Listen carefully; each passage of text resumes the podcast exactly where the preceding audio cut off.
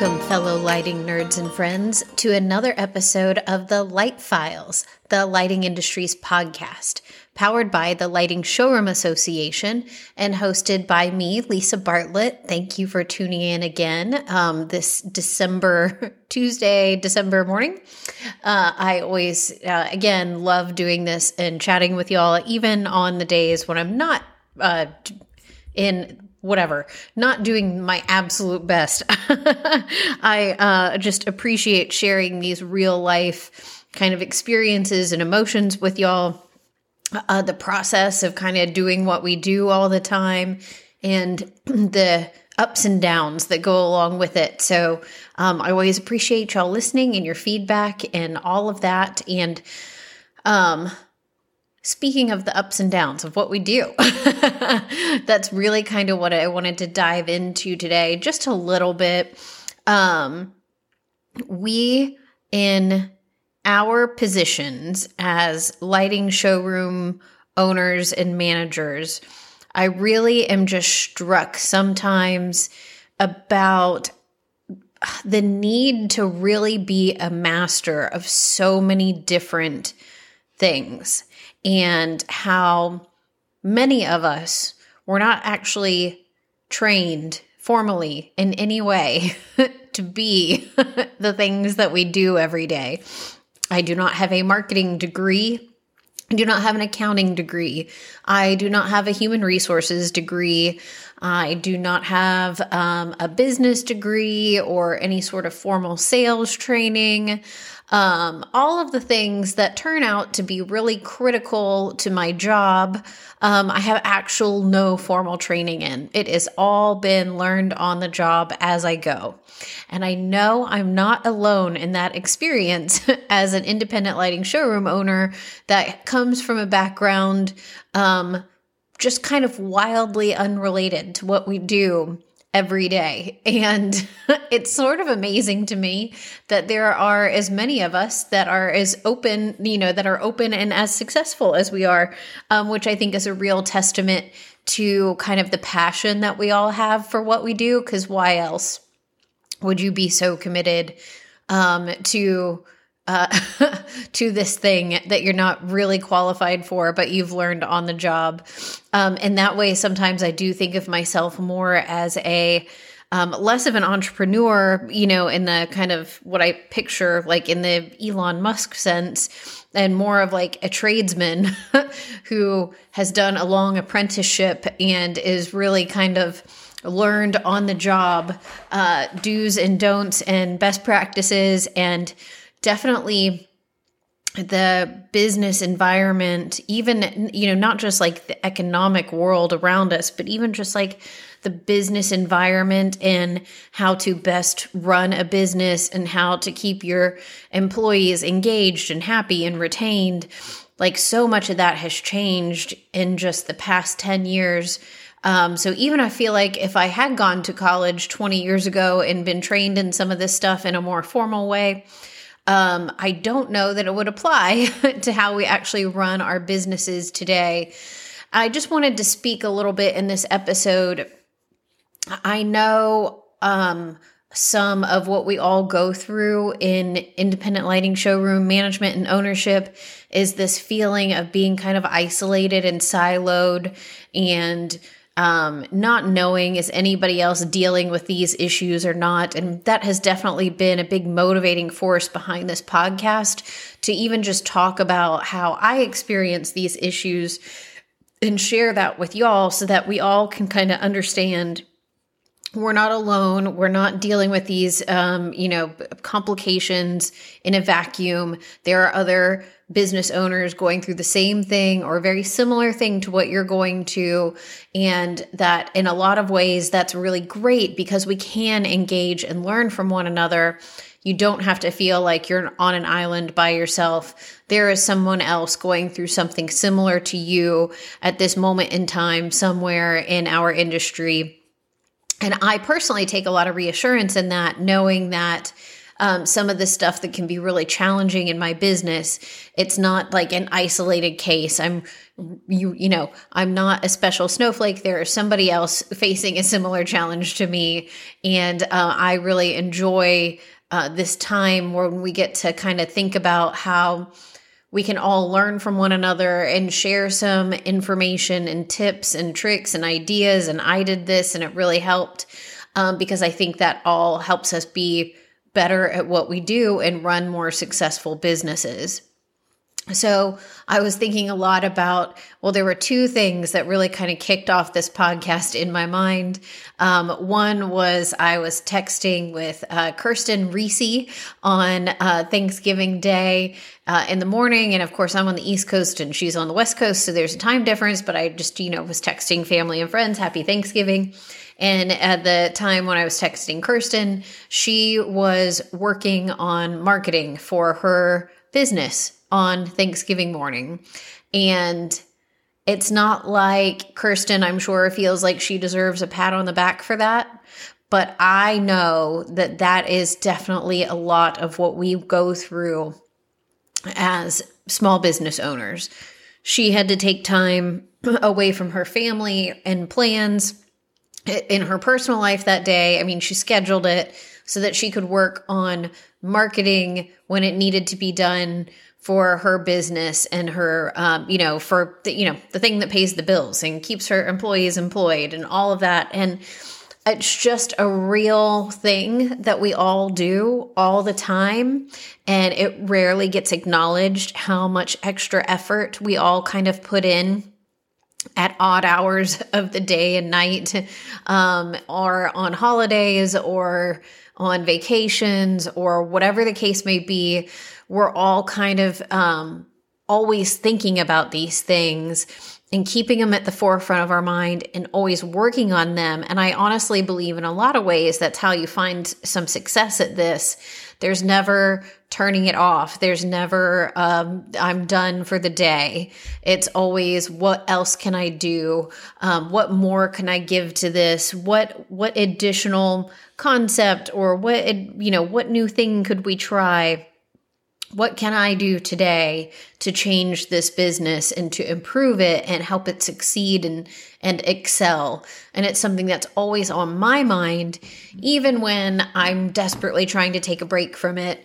I um, there's you know just times in the course of managing a business and managing people where it can be just kind of emotionally draining, and sometimes you just want to be like can't we all just get along and grow up and or what you know whatever the case may be in whatever circumstances going on in your business?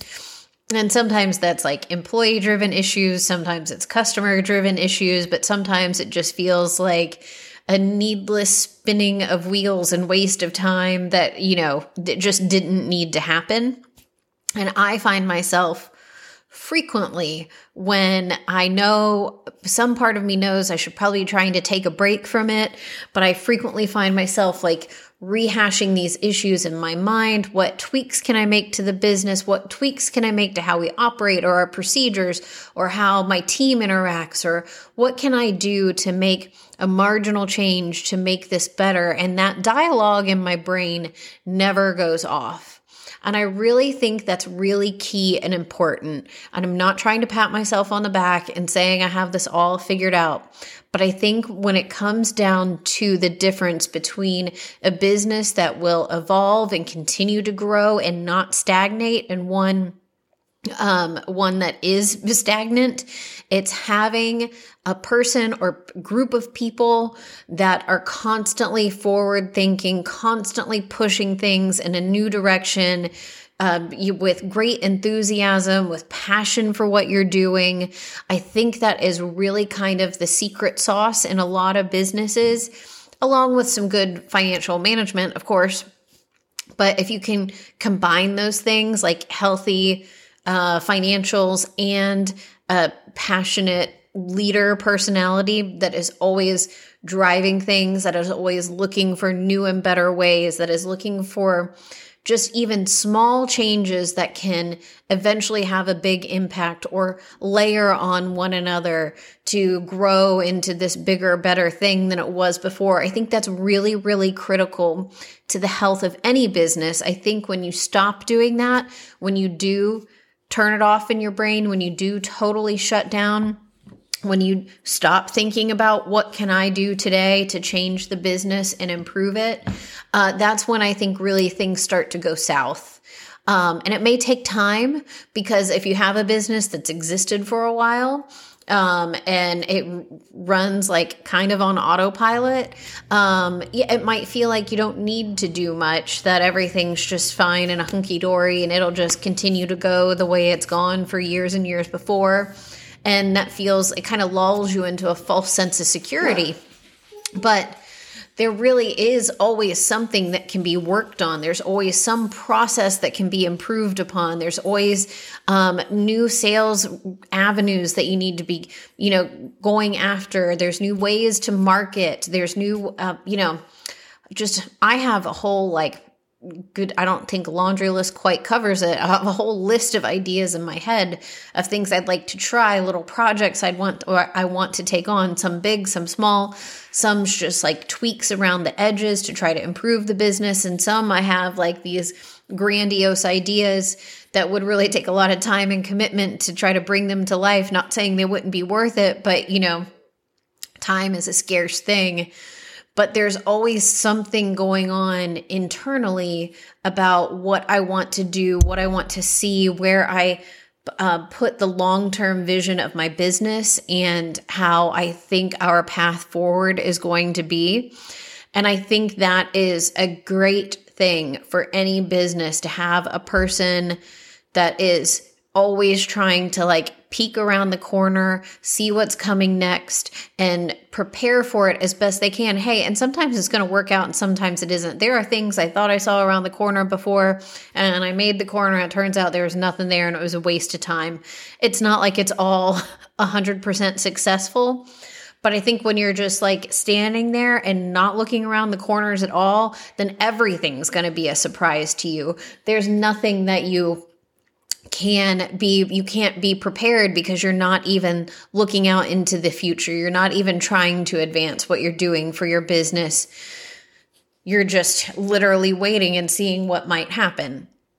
And that's really the key here i think as i'm you know dissecting this concept of like being engaged and leading and the pros and cons and the things you have to do even when you don't want to do i think the real key is having somebody at the helm or somebody's it doesn't have to be one person. Um, i just most of us have very small businesses with very small staffs.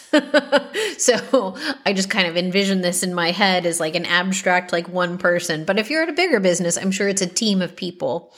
But having people at the forefront um, always thinking about what comes next.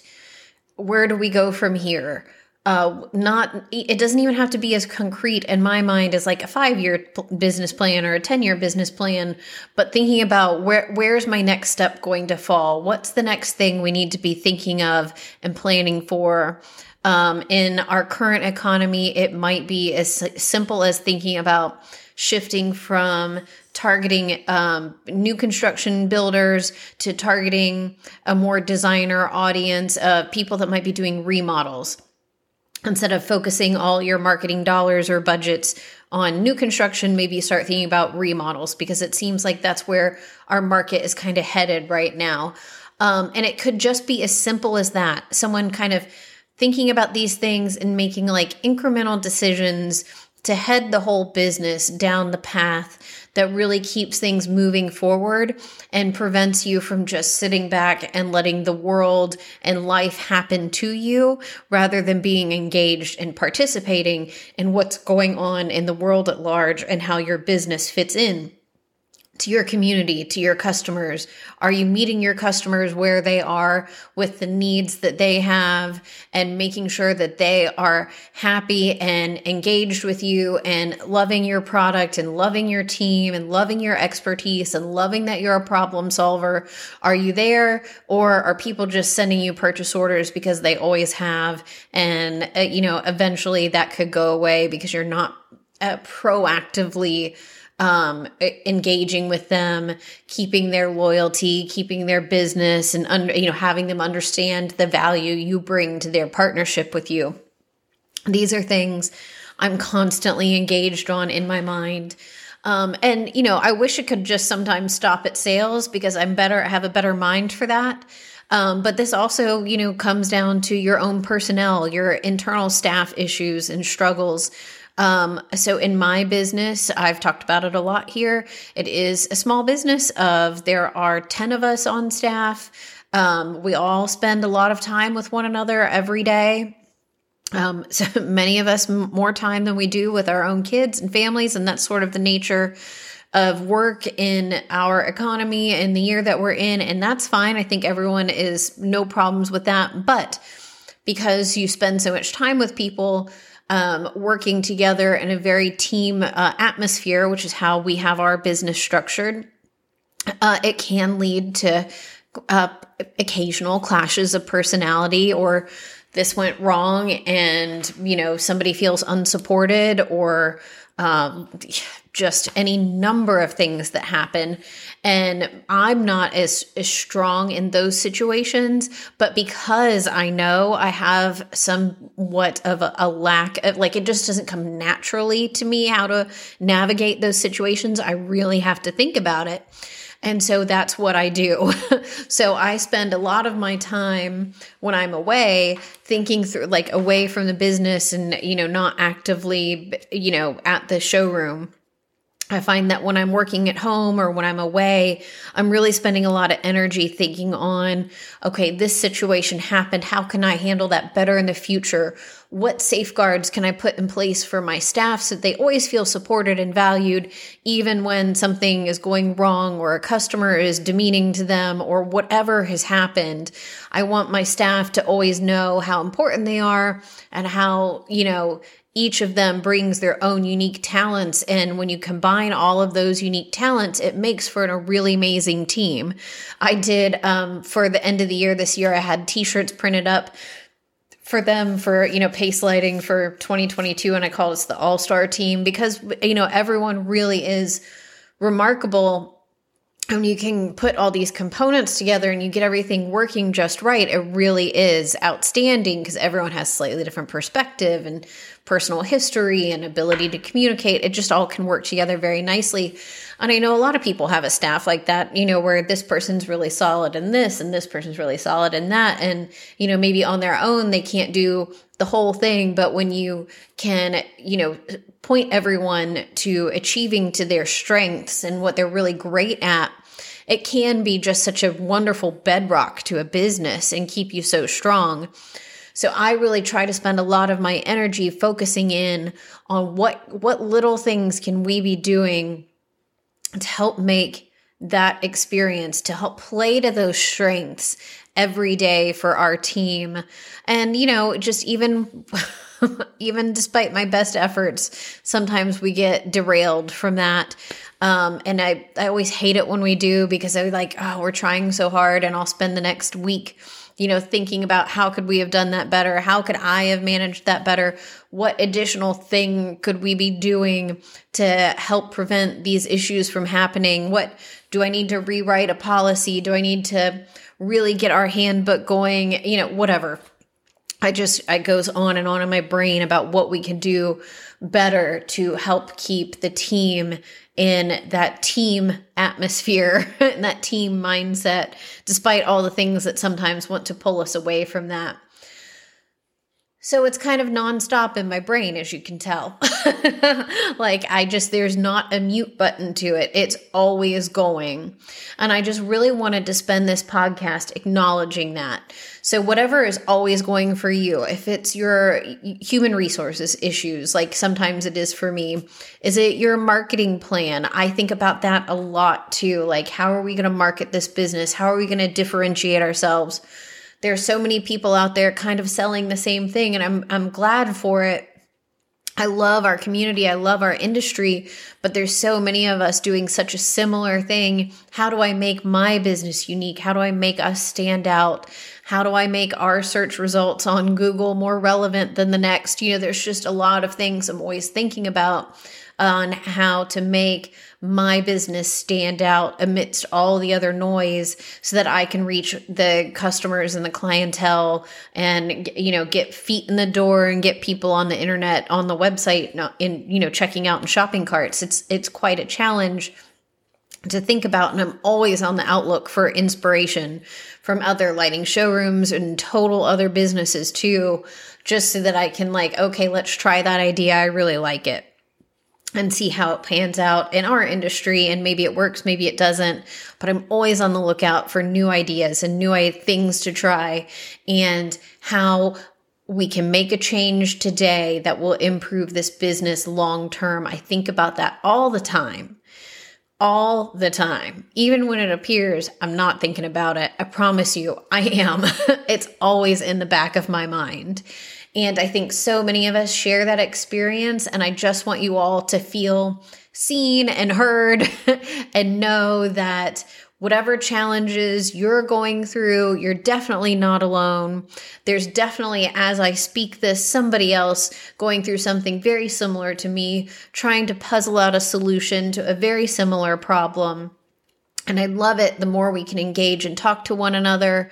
Um, but I also just love putting this out there and letting each other know that um, we're all trying to do the best we can. We're all trying to find a way forward. And I do think it's really critical that you keep up the hard work of looking forward, of trying to peek around the corners. I think it's important that you keep pushing in that direction and not just standing back and let the business happen to you. And then one day it's all gone and you don't know why. Uh, it's really, really important to keep pushing towards the edge, keep trying to see what's next, keep thinking about how you can make your business just a little bit better today than it was yesterday and know that while you're on that journey, I'm right there with you, as so many of us are. And I think there is a lot of um, joy and fulfillment, even just in that, knowing that we're all kind of on this mission together. So, just wanted to put that out there for y'all. I hope you're having a wonderful holiday season. Please do give me any feedback you have on this. It really means a lot to me and is super helpful as I go to come up with other topics and record other podcast episodes. So, thank you so much, everyone. Thank you for listening. Everyone, have a great day and take care.